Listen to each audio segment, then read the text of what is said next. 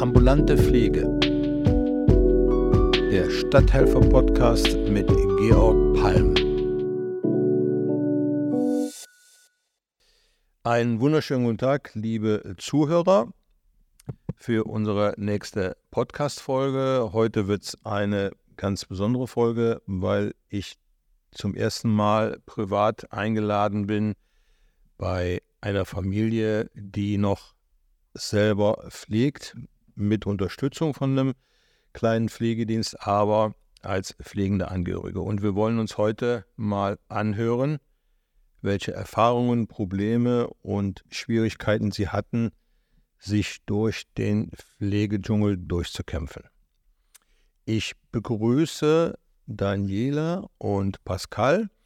Zunächst einmal herzlichen Dank, dass ihr euch die Zeit nehmt, mich hier bei euch zu Hause empfangen habt.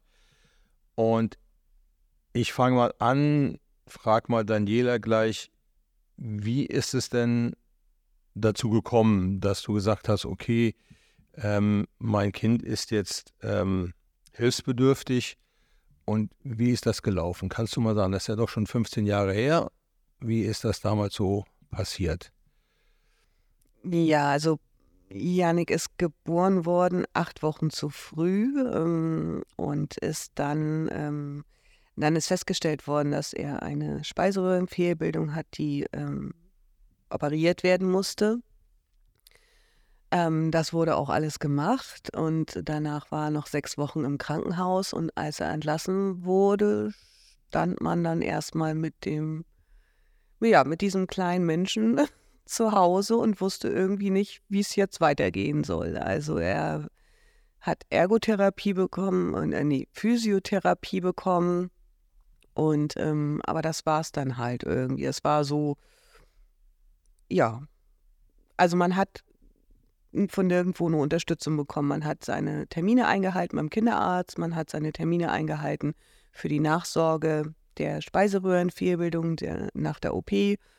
Aber ähm, ja, es, man stand da irgendwie so ein bisschen alleine da. Und ähm, wir haben uns dann halt äh, schlau gemacht und haben geschaut, ähm, ja, nach der Erkrankung, ob es da noch andere Kinder gibt, die das haben. Also das laut ähm, ja, Wikipedia hat eins von 3500 Kindern diese Erkrankung. Und ähm, haben dann einen Verein gefunden, der in Stuttgart seinen Hauptsitz hat und ähm, haben uns dann dort halt mal belesen. Und als Janik nachher drei Jahre alt war, hm, haben wir von einer Schwerpunktkur erfahren in ähm, Grömitz, extra für Kinder mit Ösophagusatresie, ähm, wo Ärzte halt auch ähm, Vorträge halten und äh, man sich auch mit anderen Müttern und Vätern austauschen kann. Dieser dieser Verein, den ihr da gefunden habt, habt ihr das vom Arzt bekommen oder habt ihr da selber gesucht? Also, du, du schüttelst schon mit dem Kopf. Äh, erzähl mal, wie. Ähm, ja, man hat uns da vielleicht irgendwie Eckpunkte mitgegeben, mündlich, pass mal auf, ähm, die und die Erkrankung ist dort. Äh, so gut wie möglich konnten wir dann halt eben auch den, den Jungen dann behandeln. Ähm, für weitere Maßnahmen müsstet ihr dann vielleicht die oder die Organisation aufrufen. Und dann wurde man quasi alleine gelassen.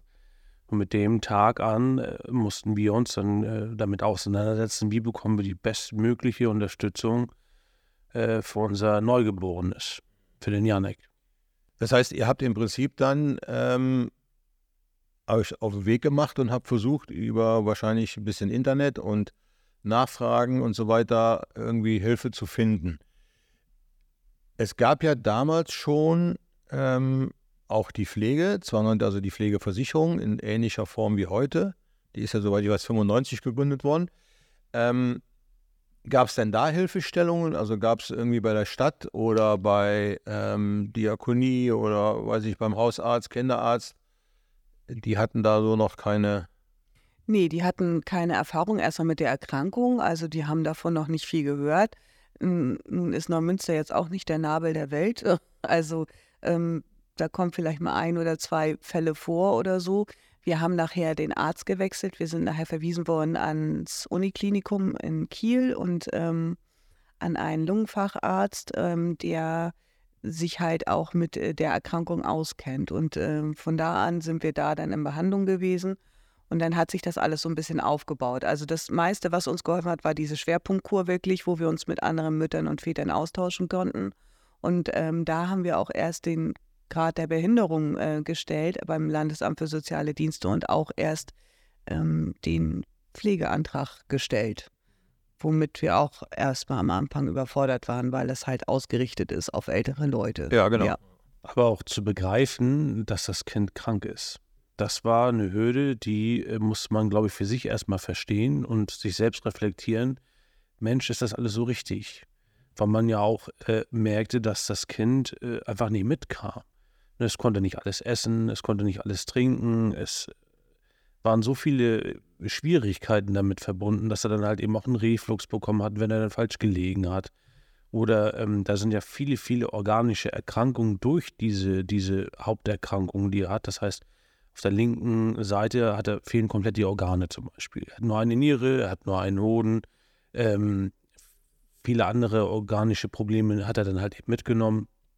Und das stieß dann halt eben auch immer auf ja, Unverständnis teilweise, weil wir dann ähm, auf die Bedürfnisse halt eben auch anders reagiert haben. Wenn, wenn Eltern mit einem normalen Kind gesagt haben, lass ihn doch mal.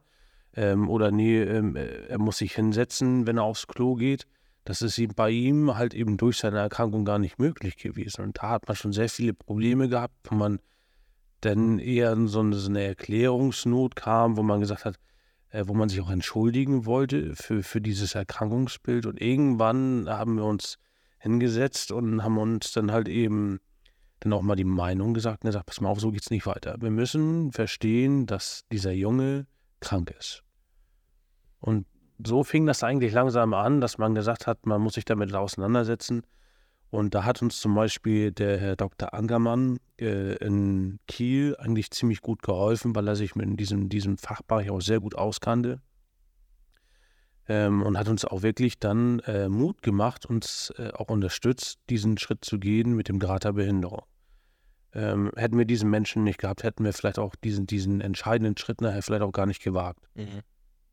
Das heißt also, ihr musstet euch auch erstmal selber finden in der Rolle der, der Eltern und mit der Rolle, wie geht man jetzt mit dieser ganzen Sache um? Ja, von außen her, also im Familienkreis hieß es zwar, okay, er ist halt ein bisschen früh geboren. Das Problem ist, ihm sieht man seine Behinderung ja nicht an, weil die hauptsächlich äh, die inneren Organe betrifft.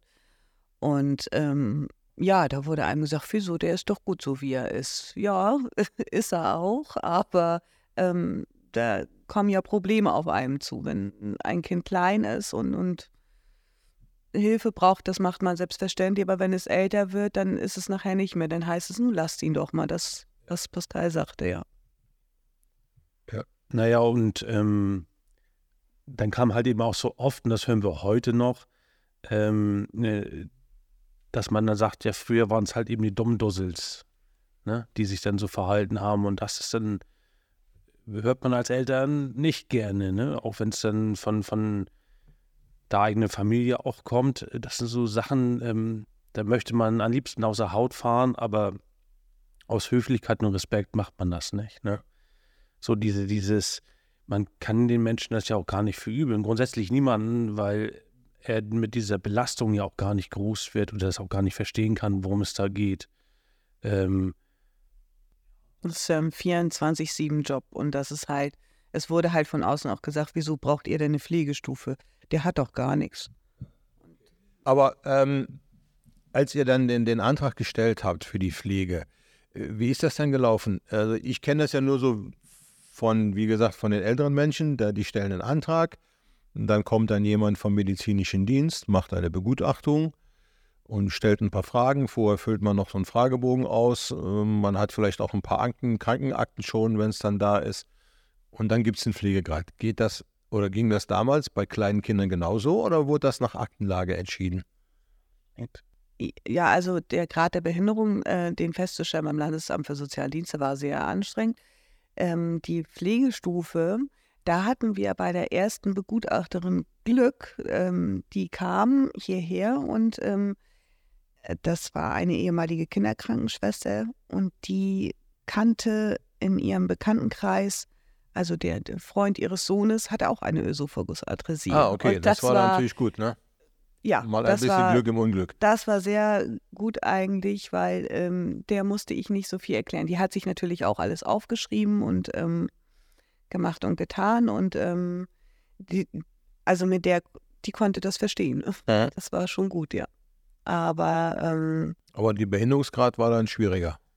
Ja, das war, das war wirklich sehr anstrengend. Wir haben da ähm, Widersprüche ähm, rausknallen müssen, äh, weil das einfach, ja, das ist ein normales Alter. Wir, jetzt überspitzt gesagt, man soll sich nicht so anstellen. Das gehört halt eben zum Alter dazu. Ähm, ja, das war wirklich sehr anstrengend. Da hatten wir dann auch äh, versucht, irgendwo Hilfe herzubekommen und man hat uns auch nicht wirklich zuhören wollen. Äh, und dann haben wir das natürlich immer wieder über verschiedene Vereine versucht, aber das hat wirklich dann auch lange gedauert. Man war dann auch ein Stück weit verzweifelt, weil man ja wo- wusste, pass mal auf, hm, du hast doch ein krankes Kind, warum hört dir keiner zu oder warum hilft dir keiner? Ähm, und das hat wirklich lange gedauert. Dann hatten wir erstmal ein GDB von 50 bekommen. Aber äh, Äh, GDB, sag nochmal, was das Grad, Grad der Behinderung ähm, von, von 50 50 Prozent, ne? Ja. Und ähm, dann ging das nachher weiter. Er war ja aber auch hilflos und äh, dann brauchte er ja auch eine Betreuungsperson an der Seite. Das denen auch wirklich bewusst zu machen, dass er äh, auch mit drei immer noch nicht vernünftig essen konnte, weil er sich aufgrund dieser Erkrankung sehr häufig auch verschluckt oder dass das Essen auch stecken blieb in der Speiseröhre. Ähm, er hätte auch sterben können, weil er Mhm. einfach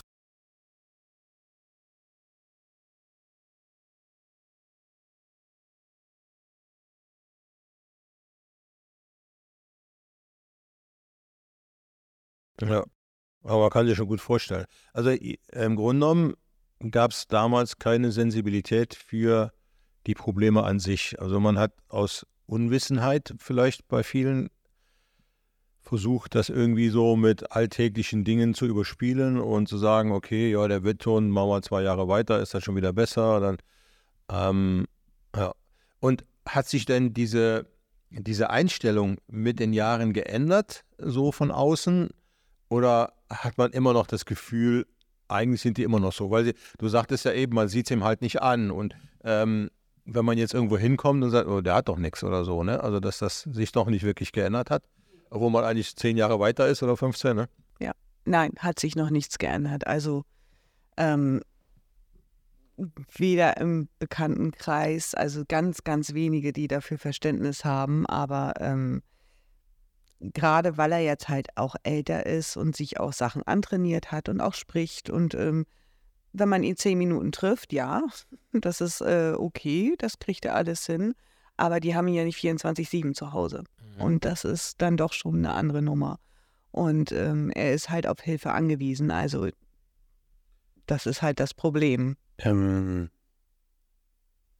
die Tante von meiner Frau, die hat sich ähm, eigentlich ziemlich rührend um ihn gekümmert. Ähm, immer wenn Daniela, das war ja im Beruf ja auch wieder so ein Problem, die, dass der Arbeitgeber dann gesagt hat, pass mal auf, zu den äh, Zeiten kann, kann ich dich nicht wieder zurücknehmen und dann äh, mit dem Kindergarten hat das auch nicht immer so gleich funktioniert, weil dann halt eben keine Stellen da waren und dann war das Kind dann einfach auch vielleicht äh, für, für die halt eben so neu, weil sie sich die mit dieser Krankheit halt eben auch noch nicht so wirklich auseinandergesetzt haben, dass dann da eher die Angst da war, oh, wenn wir ihn jetzt verkehrt behandeln oder falsch reagieren, was könnte denn da nur passieren? Und ähm, da war halt eben die Tante, die das, man muss sagen, die hat sich wirklich aufgeopfert, die hat ihn dann äh, jeden Montag oder wenn wir dann Probleme hatten, hat sie äh, den, den Lüttenen zu sich genommen, um uns dann auch zu entlasten. Also das war immer so ein Auf und Ab. Ne?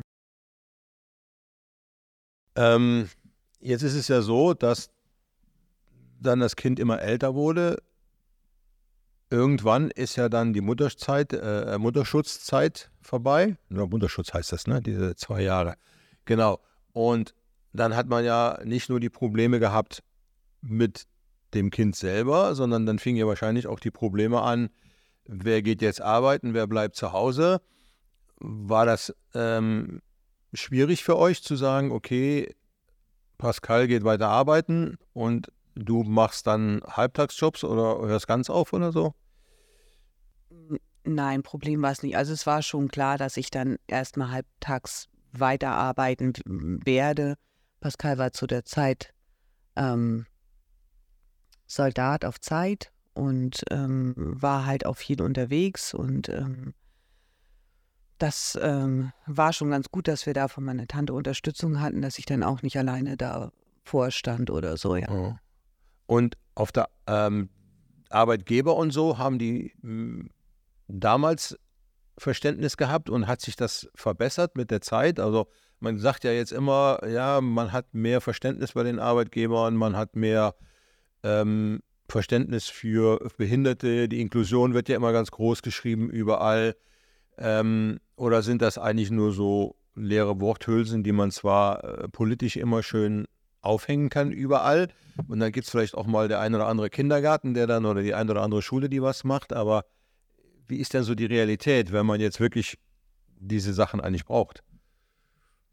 Ja, die Realität sieht anders aus. Also es ist natürlich erstmal, wenn, äh, das hört sich jetzt gemein, aber wenn der Arbeitgeber äh, selber keine Kinder hat, dann ist das Verständnis an sich ja schon immer ein bisschen geringer so. Und dann hieß es, ähm, ähm, ja, also Ferien machen wir nicht in den, in den, Ferienzeiten, Urlaub, da müsst ihr dann gucken, wie ihr da klarkommt. Und ähm, er war ja auch viel krank, der Kleine, und ich war auch viel mit ihm im Krankenhaus.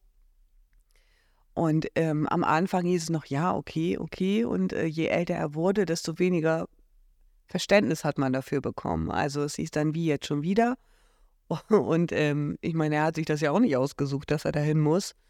Und ähm, also wirklich geändert hat sich da nichts. Nein, nein, überhaupt nicht. Mm -mm. Ähm, bei mir, äh, bei meinem Arbeitgeber, äh, war das so ein Auf und Ab. Ich hatte Vorgesetzte, die hatten das allergrößte Verständnis, weil sie selbst ähm, vielleicht auch miterlebt haben, wie es ist, wenn man einen behinderten Menschen zu Hause pflegt. Ähm, das war sehr herzlich und man hatte dann halt eben auch zu 100 Prozent äh, den Rücken gestärkt. Und äh, da muss ich meiner Frau recht geben. Und dann gab es irgendwann mal so einen so ähm, Vorgesetztenwechsel, relativ jung, keine Kinder. Und ähm, da äh, hat man das erste Mal erfahren müssen, wie das ist, ähm, abgestempelt zu werden, ausgelacht zu werden, als schwach äh, ähm, weggedrückt zu werden. Ich kann mich da an eine Situation erinnern, da ging es darum, da sollte ich auf einen Lehrgang ähm, und da passt es nicht, weil meine Frau quasi alleine mit ihm wieder mal äh, nach Kiel hätte fahren müssen und anschließend nach Heide. Und da hatte ich einfach nur gefragt, Mensch, wie, wie sieht's aus? Kann ich vielleicht zwei, drei Monate später auf diesen Lehrgang gehen? Wir haben ja genügend äh, Soldaten oder ähm, Kameraden, die dann da in dem Bereich hätten arbeiten können. Äh, aber nee, der Platz war für mich reserviert und ich musste. Und da wurde so ein Druck aufgebaut, ähm, das kann man sich gar nicht so vorstellen. Unter den Kollegen, das hatte ich jetzt in meiner neuen Tätigkeit im Beamtenfeld, das hatte ich das auch, ähm, da wurde sich dann halt eben darüber kaputt gelacht, ne, dass wenn man irgendwie auf seine Bedürfnisse ähm, auf seine Bedürfnisse zugreifen möchte, dass man dann äh, auch lächerlich abgestempelt wurde, ne? dass man halt eben ins Lächerliche gezogen wurde. Das trifft, das trifft es besser dass man gesagt hat, äh, als Beispiel, ja, wenn ich irgendwas will, ähm, muss ich vielleicht auch ein bisschen herumheulen, vielleicht bekomme ich ja auch dann das, was ich möchte. Und das in meinem Beisein, so, obwohl sie halt eben auch wussten, welchen, welchen, ähm, welche Erkrankungsbilder mein Sohn hat oder die beiden Kinder oder auch unter welcher Belastung meine Frau das teilweise alleine machen muss. Also ähm, da muss ich ganz ehrlich sagen, da ist noch gehörig Nachholbedarf. Ähm, also Inklusion, das, das hört sich immer so schön an, aber die Wirklichkeit ist, friss oder stirb. Ja. Also das heißt, also selbst im öffentlichen Dienst ist es schwierig. Wie sieht es denn in, in, in äh, Kindergarten und Schule aus? Da, da redet man ja auch viel von Inklusion und da gibt es ja die Migrationsdebatten, die man jetzt überall hat. Ähm, aber wenn man jetzt ja wahrscheinlich ein Kind hat, was, sagen wir mal, ein bisschen mehr Unterstützung braucht beim Lernen, ähm, selbst mit einem Schulbegleiter, aber der kann das ja auch nicht alles leisten, ne? oder? Ähm, nee, genau, der kann das nicht, der ist dafür auch nicht gemacht. Aber es war schon mal ein, ein, ein großer Angang, das äh, überhaupt äh, genehmigt zu bekommen, bevor äh, er in die Schule gekommen ist. Wir wollten, wir haben gesagt, der geht nicht ohne Schulbegleitung in die Schule, weil das wird nicht funktionieren. Und ähm, dann wurde man am Anfang auch im Kindergarten so ein bisschen belächelt und sagt, nun wartet doch noch mal ab. Ähm, das gibt sich schon, der hat da jetzt noch ein halbes Jahr und da tut sich ja bestimmt ganz viel. Und ähm, wir wussten aber, da wird sich nichts tun in dem halben Jahr. Und ähm, dann hatten wir wirklich eine ganz tolle Heilpädagogin, die dann auch mit, äh, der Junge in der Frühförderung war im Kindergarten, die dann gesagt hat, okay, ich komme mit zum Einschulungstest. Und dann haben wir da auch nochmal gesprochen, haben die Anträge zusammengestellt bei der Stadt und, ähm, und dann hat es geklappt. In der Schule selber ähm, ja, war die Akzeptanz nicht so groß. Ich meine, nun ist es jetzt auch schon wieder ein paar Jahre her. Ähm, jetzt sind die Schulbegleiter ja doch mehr geworden an den Schulen. Damals waren sie noch die Exoten, wo mal ein Schulbegleiter in einer Schule da war. Und ähm, da war seitens der Klassenlehrerin auch wenig Akzeptanz. Da hieß es immer, na nun reiß dich mal zusammen und du kannst das und jetzt mach das mal. Und ähm, das funktionierte aber gar nicht so. Und dann hatten wir teilweise wirklich üble Sachen dort erlebt. Und es ist heute noch nicht viel besser geworden. Ich bin gleich dran. Also ich, also ich stelle mir das immer so vor, dass ich denke, okay, vor zehn Jahren ähm, waren noch nicht so weit. Da gab es halt noch viele Vorurteile, da gab es Unwissenheit, die wird dann meistens mit Aggression oder mit so ins Lächerliche ziehen überspielt. Ne? Wenn man also selber nicht damit umgehen kann, versucht man den anderen lächerlich zu machen, um selber besser dazustehen. Ähm, aber dass es heute immer noch so ist. Also ich habe immer gedacht, okay, das müsste ja eigentlich jetzt so Stück für Stück langsam besser werden. Ne? So, Teilweise schon. Nun ist es natürlich aber auch in den Schulen. Wir haben jetzt gerade eine Überschwemmung von Kindern, die wirklich große soziale Probleme haben. Ähm, gar nicht, was Inklusion jetzt großartig angeht ja, oder so. Einen Migrationshintergrund haben und so. Auch, genau. Und einfach, wo zu Hause halt auch ähm, nichts funktioniert und diese Kinder dann halt in die Schule kommen und ähm, da brauchen die Eltern mehr Unterstützung als die Kinder so meistens. Der, so nach dem Motto, das Kind schockt die Eltern und liest ein Buch oder so, ne? Genau. so. Und es ist halt, also wirklich ähm, Kinder, die wirklich eine Behinderung haben, für die ist es wirklich schwierig in der Schule, muss ich sagen. Also die Akzeptanz, es gibt bestimmt sicherlich, also ähm, viele Lehrer, die das akzeptieren und auch versuchen, auf ihrem also in, in ihrem Umfang das irgendwie zu bewältigen, weil es. Aber es ist für die auch schwierig wahrscheinlich, ne? Es ist für die auch schwierig und ähm, viele haben auch nicht die Lust, sich zu informieren, habe ich das Gefühl. Also man steht dann als Eltern da und ähm, sagt das und das und das und das und dann heißt es, ja, ja, wir, wir machen das schon. Und ähm, dabei möchte man ja eigentlich nur helfen. Man möchte ja nicht als Klugscheißer dastehen und sagen, bitte behandeln Sie mein Kind wie ein rohes Ei oder so. Es ist ja nicht Sinn der Sache. Aber ähm, es ist schon schwierig, ja. Du wolltest hin was sagen? Ja, ähm, ich denke, dass, wenn, wenn ich jetzt diesen Vergleich habe mit, mit, mit dem Großen, wie das früher lief, vor ähm, vielleicht auch zehn, neun, acht Jahren, und wie das heute läuft mit dem, äh, mit dem Kleinen, der hat ja auch eine Schulbegleitung, also das ging wirklich rasend schnell mit, mit der Schulbegleitung für den ähm, kleineren. Wobei das halt eben für den größeren, für Janek, da hat sich das wirklich gezogen, bis diese Genehmigung dann wirklich dann auch ähm, zugesagt wurde. Äh, da wurde auch viel mehr herum experimentiert, dass man dann gesagt hat, so jetzt nur für ein halbes Jahr und dann wollen wir mal gucken, ob er dann damit wieder klarkommt. Und das ging dann gründlich in die Hose. Ähm, und das ist heute eher weniger so der Fall, dass man dann eher genauer abwägt, Mensch, ähm, können wir dem Kind damit vielleicht doch helfen, wenn wir noch mal ein halbes Jahr nachlegen. Ich glaube, dass die, dass die Stadt äh, oder diese Träger, dass sie sich ganz viel Mühe geben, mittlerweile äh, den Kindern gerecht zu werden. Das auf jeden Fall. Auch das Geld, das ist ja auch da, die ähm, äh, Gelder werden freigegeben. Also ich, ich, denke, da hat sich auf jeden Fall viel getan. Wirklich das äh, zum Positiven hin. Habe ich so das Gefühl, mhm. ähm, dass man da zuhört und versucht, den Lehrern da auch ein Stück weit entgegenzukommen. Mit den Lehrern, ich kann das, ich kann das, glaube ich, nachvollziehen, dass, dass man hat so eine Fülle an Aufgaben, ähm, dann hat man so viel Stress. Und dann hat man halt eben vielleicht zwei, drei I-Kinder in seiner Klasse, äh, die muss man auch irgendwie noch mit durchschleusen, wird dann vielleicht ein Stück weit auch im Stich gelassen von, von, von vom Land oder von Schulbehörde sozusagen, ja. ja. genau, ähm, dass man dann da vielleicht auch ein Stück weit hilflos ist und dann hat man ja eh als Elternteil vielleicht auch schon so eine emotionale Phase, wo man, wo man dann sagt, Mensch, er hat doch schon so viel durch, warum muss er das jetzt auch noch äh, irgendwie aushalten? Ähm, und die sagen sich dann halt eben so, Mensch, ich würde ihm ja gerne helfen, aber irgendwie sind mir die Hände auch gebunden. Ne? Da fällt mir gerade ein, weil ich da letztens noch mit meiner Frau gesprochen hatte, wie macht ihr das eigentlich? Fahrt ihr in Urlaub mit den Kindern? Also so ein ganz praktisches Ding. Also ähm, wenn ich mir jetzt vorstelle, ich weiß ja nicht, wie jetzt äh, ähm, äh, Fliegen auf den Körper reagiert, weil da ein anderer Druck ist im Flugzeug und sowas alles. Oder wenn man in ein anderes Land kommt, wieder andere Voraussetzungen, ist medizinischer Notfall da, falls was passiert oder so? Oder, oder fahrt ihr Wohnmobil und bleibt in Deutschland oder gar nicht? Oder wie macht ihr das? Also die ersten Jahre sind wir gar nicht weggefahren. Wir haben einmal, da war der große anderthalb, eine Kurz, ja, einen Kurzurlaub auf Röm gemacht, Dänemark, dass wir ja. wussten, wir können gleich wieder schnell zurück, wenn irgendwas sein sollte.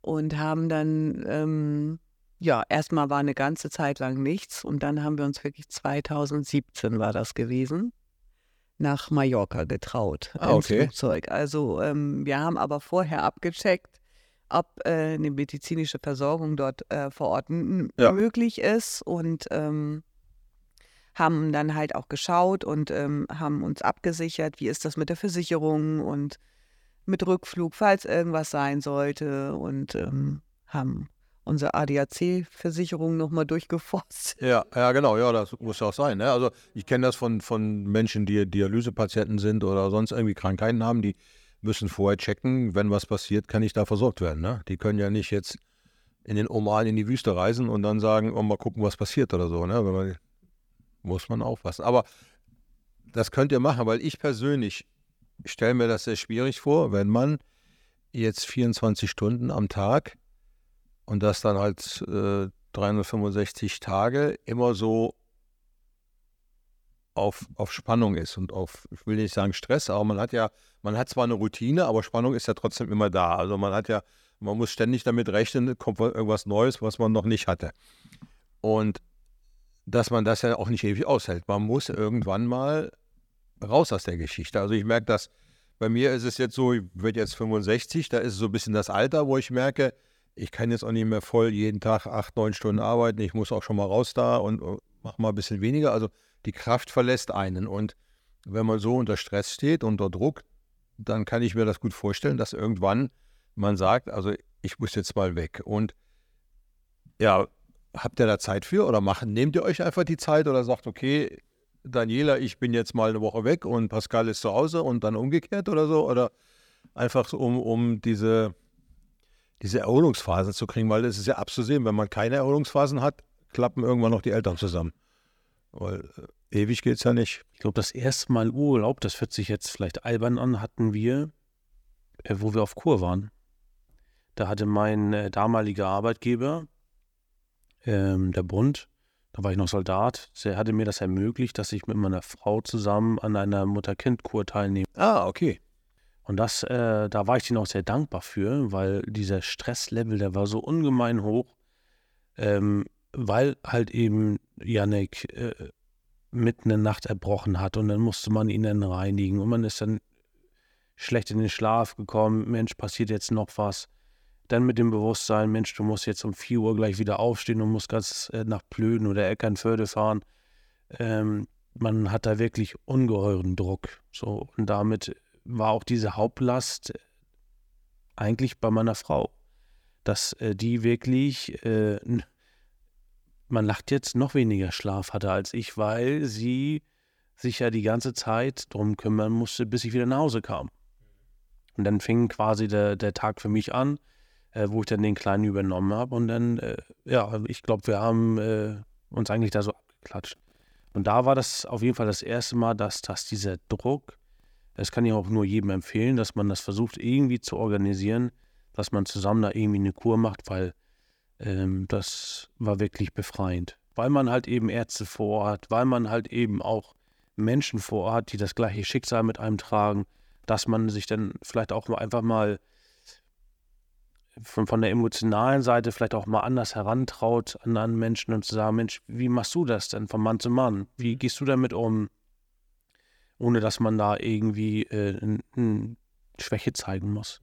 Na, weil Schwäche äh, zeigen, das ist, ähm, man will ja immer stark sein für seinen Partner, ne? Ja, aber es ist schon, schon wichtig. Und wie denkst du das so? Ähm, mal alleine ein paar Tage Urlaub machen? Einfach zum. Also ich bin auch gern zu Hause. Ja? so ist das nicht, ja. Also Naja, ich, also Urlaub machen das, kann äh, ja eine Ostsee Bedürfnis- sein oder so, ja, aber einfach die Ruhe. so das Bedürfnis nach Ruhe, das, das also habe ich eigentlich gar nicht so. Ah, okay. ist, ich bin ja gerne mit den Kindern zusammen und ich bin auch gerne mit dem Großen zusammen und das äh, macht mir auch nichts aus. Also man, man macht es halt und man wird ja mit den Jahren auch ein bisschen gelassener, sagen wir es mal so. Also man, diese Anspannung der ersten Jahre ist ja irgendwann weg. Und dann sagt man, gut, okay, jetzt geht's und ähm, na klar, dann geht man mal mit einer Freundin irgendwie einen Cocktail trinken oder also sowas macht man schon jetzt Kriegst du schon noch hin, dass du da Das- so abschalten kannst. Das schon, auf jeden Fall, ja, ja. Aber Naja, aber auch nach dem, dem richtigen ersten Urlaub, den wir in Spanien hatten, ähm, war das ja auch so, dass das doch schon so eine Erholungsphase war, ne? wo man dann sagte, so, davon kann man ruhig mal ein bisschen mehr haben. Man hat auch an Vertrauen gewonnen, an sich selbst, an seinen Fähigkeiten. Wie gehe ich halt eben in gewissen Situationen mit dem Stress um? Wo kann ich die Hilfe holen? Das wächst ja mit der Zeit, so wie meine Frau das sagt. Äh, und ähm, dann wird man noch ein Stück weit lockerer. Und ich glaube, ähm, man sagt immer so Helikoptereltern. Das, das schwingt, äh, der- das schwingt tatsächlich so ein Stück weit mit, wo man dann auch nicht loslassen kann, weil die erste Frage, die wir uns gestellt haben, ja, wenn er uns dann abhaut und im Pool fällt, oh Gott, was ist dann los? Ähm, und da so ein Stück weit dann vielleicht auch dann loszulassen, ähm, das fällt uns beiden ganz, ganz doll schwer. Ähm, aber äh, so eine Urlaubsphase oder sowas tut uns sicherlich auf jeden Fall gut, ja. Kann er denn Sport machen? Also so schwimmen und sowas? Kann er das? ja, kann schwimmen, also er hält sich zumindest über Wasser. Er wird Na, jetzt kein so, so, Leistungsschwimmer also so, so, werden. Nee, aber körperlich äh, funktioniert das noch. Ne? Also Ja. reicht ja, wenn er im Pool fällt und kommt wieder raus. Das ist ja schon viel. Komischerweise hat er das eigentlich relativ schnell äh, gelernt, das Schwimmen. Ähm, er kann sich auf jeden Fall über Wasser halten und das ist halt eben ja für uns ja wieder so ein Punkt, wo wir sagen, so weniger Angst, weniger Druck. Ja. Und loslassen, ne?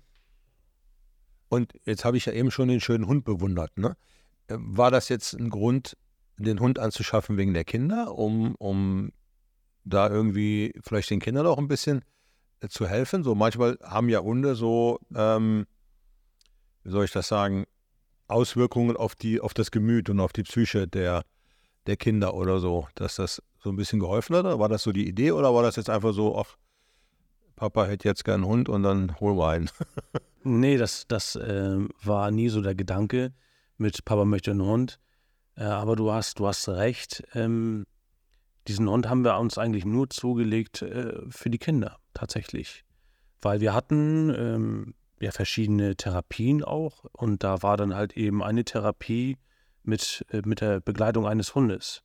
Und wir haben äh, relativ schnell festgestellt über diese Therapie, dass ähm, Yannick sehr schnell runterkommt, dass er auch sehr schnell Vertrauen aufbaut und dass, dass dieses Herzliche, das was ein Autist halt eben vielleicht auch nicht so ausdrücken kann, ähm, dass er Emotionen zeigen konnte. Ne? Dass er dann auch mal geweint hat oder dass er dann auch einfach mal irgendwie mitteilen konnte, Mensch, mir geht's schlecht. Ja.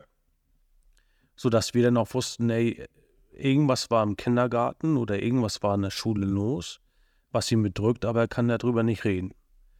Und ähm, das haben wir halt eben dort in dieser Therapie festgestellt und dann haben wir uns halt eben ziemlich schnell auf die Suche begeben und uns halt eben an, an, an äh, ich will nicht sagen anzuschaffen, aber ja, ähm, Ja, im eine, Prinzip Stütze, eine ja. Stütze für unser Kind zu, zu Äh. besorgen, ne?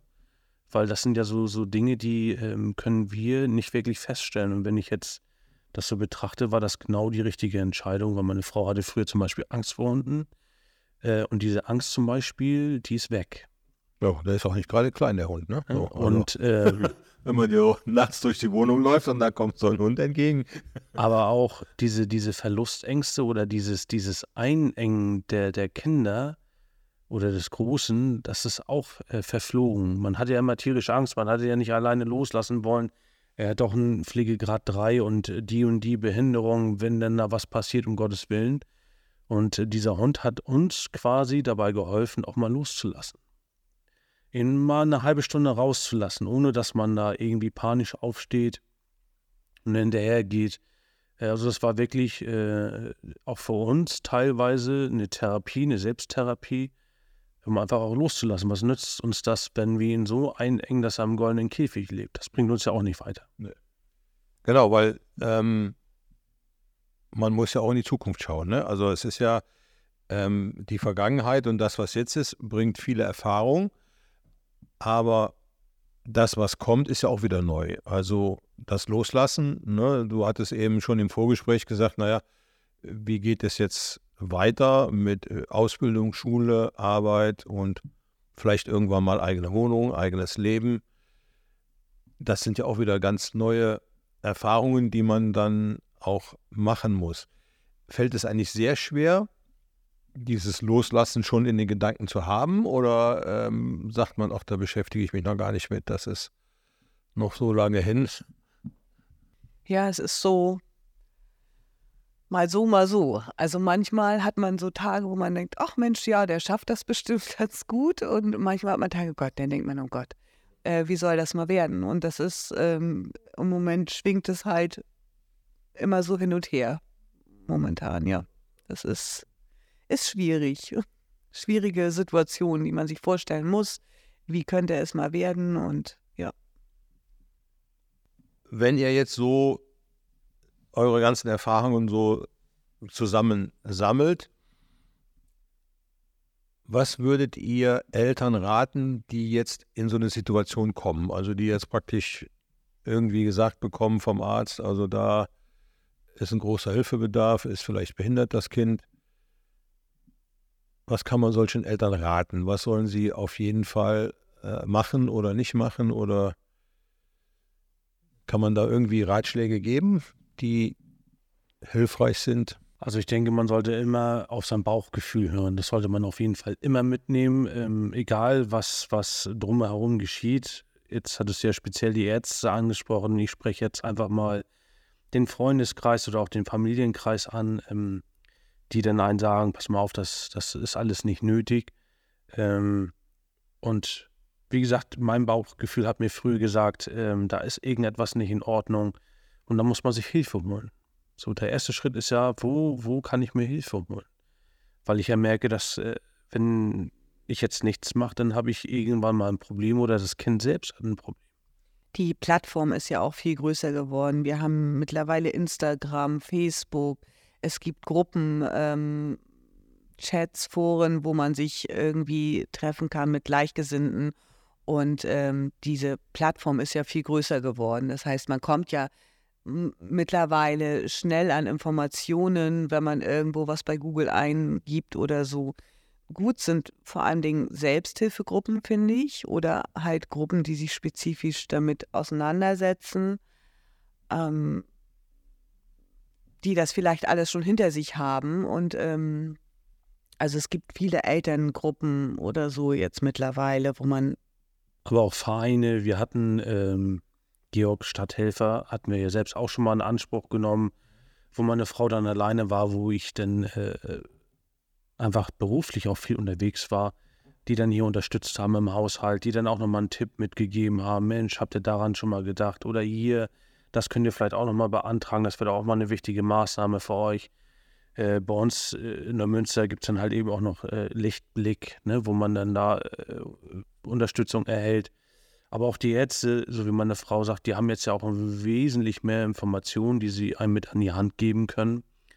Ähm, mir ist nur aufgefallen, dass, dass viele Eltern immer noch Probleme haben, ähm, anzuerkennen, dass das Kind krank ist. Und wir haben relativ vielen Menschen schon äh, weitergeholfen, indem wir für die dann diesen Schritt gemacht haben, eine Pflegestufe zu beantragen für das Kind, die aufzubauen und zusammen, pass mal auf, das ist nicht deine Schuld, äh, überhaupt nicht. Versuch trotzdem einen Antrag zu stellen, du machst es ja für dein Kind. Äh, und da haben wir wirklich ich, äh, über, über, was ich nicht, 10, 15 Leuten haben wir jetzt da, Familien haben wir da schon geholfen äh, und sie einfach nur stark gemacht, sich dann auch Hilfe zu holen. Das Bauchgefühl, nie im, nimmt das mit, das kann ich nur sagen. Nicht aufgeben. Nicht, nicht, nicht aufgeben, ja. Ja, das ist, glaube ich, auch ein gutes Schlusswort. Liebe Daniela, lieber Pascal. Du wolltest noch was sagen, Pascal. Ja, sag noch. Und zwar, ähm, wenn man vielleicht mitbekommt, dass ähm, es vielleicht Eltern gibt, die ein behindertes Kind haben, einfach mal nachfragen. Mensch, ich habe so das Gefühl, dass mein Kind auch eine Erkrankung hat. Magst du mir vielleicht helfen? Äh? Ne? Dann ist man auf jeden Fall schon mal nicht alleine. Also Und keine Angst haben, keine Angst nachzufragen. haben. Genau, nachfragen. Ja, liebe Daniela, lieber Pascal, vielen Dank für eure Zeit und für die interessanten Einblicke. Mir bleibt eigentlich nur zu wünschen, dass ihr weiterhin so viel Kraft habt, dass alles gut geht mit den Kindern und dass eure Wünsche in Erfüllung gehen. Vielen Dank. Danke. Vielen Dank fürs Zuhören. Fragen und Anregungen zu meinem Podcast schicken Sie bitte an podcast.diestadthelfer.de.